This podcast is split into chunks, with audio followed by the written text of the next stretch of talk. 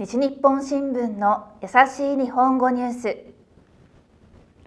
福岡から韓国のプサンに行く飛行機がまた飛ぶ。福岡と韓国のプサンはとても近いところにあります。飛行機で1時間ぐらいで行くことができます。旅行や仕事でたくさんの人が飛行機を使っていました。でも新型コロナウイルスの問題で飛行機は2020年3月から飛んでいません。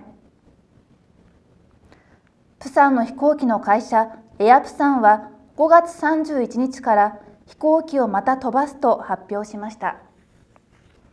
飛行機は1日に1回出ます。プサンから福岡への飛行機は午前9時55分に出て10時50分に着きます。福岡からプサンへの飛行機は午前11時45分に出て午後0時40分に着きます。以上、西日本新聞の優しい日本語ニュースでした。